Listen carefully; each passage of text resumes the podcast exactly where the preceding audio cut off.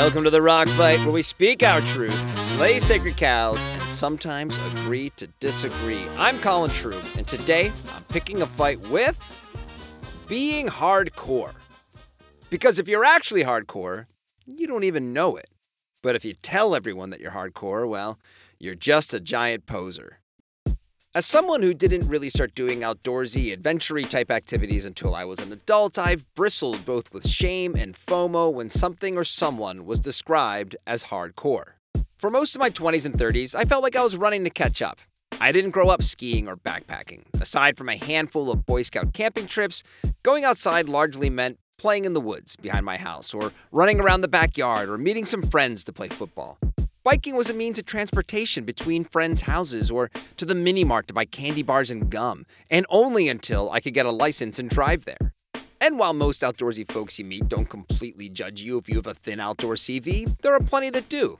And being seen as not worthy of an invite because I'd only backcountry skied a handful of times instead of my whole life was a real fear.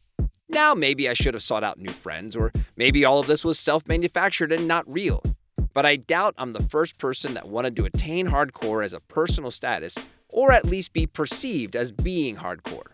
And if I'm being honest, being perceived as hardcore was likely a solid 40% of the reason I pursued events like adventure racing and ultramarathons. If you don't enjoy that little dopamine hit you get when you tell a non runner that you're running an ultra, you're lying. The only way that moment gets better is when the person you're talking to doesn't know what an ultramarathon is you then get to inform them of what one is and tell them that you're running one. Now, is this a healthy thing to take pleasure in? No way! Doesn't mean it doesn't feel good, though. Now, this all sounds pretty frivolous, but if you look back to when our sport started to get attention, hardcore was probably the best word to describe it. Snowboarding, mountain biking, surfing, skateboarding, all were forms of rebellion of embracing a lifestyle based on personal exhilaration in a baby boomer world where the adults in charge had made soft suburban lives the goal for everyone. I grew up being told that as an adult, I would need to get a job, a house, a wife, and have a family. And there's nothing to be mad at there. That's just kind of the way it was. So, basing your life around living in a ski town or at the beach and chasing waves was pretty hardcore.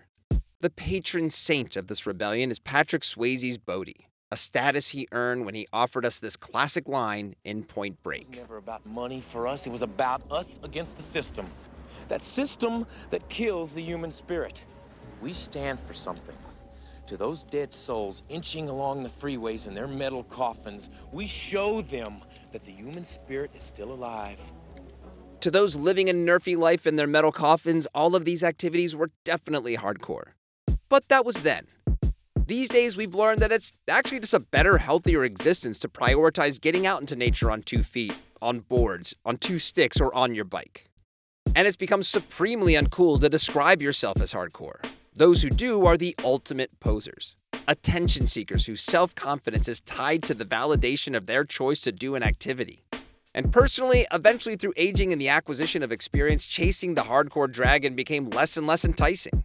In fact, I think the notion of considering outdoor stuff as hardcore is pretty antiquated at this point. And yet, the allure of being perceived as hardcore is just sitting there, waiting for us. Longtime listeners of the show have heard me lavish praise on my rigid mountain bike, and isn't there a touch of being hardcore built into that? I'll admit it, yeah, there is. When I pass another biker on a trail and I get a Robert Redford as Jeremiah Johnson nodding gift from them, basically communicating, whoa, that dude is riding this trail on a rigid bike? My heart flutters. And it absolutely reinforces my stance for riding my rigid bike. The quest to be hardcore, while also learning that trying to be hardcore is incredibly lame, is definitely a worthy conversation. And to help guide that conversation, here are the rules for what constitutes being hardcore in 2023. Number one, being active without commenting on it. This means no captions or explanations on your social media posts. Let the photos and videos stand on their own.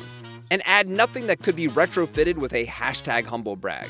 You can use something like Strava for tracking purposes, but don't engage or repost screen captures on Instagram. Number two, you do other stuff too. Don't let being outdoorsy define your life. You know what else is hardcore?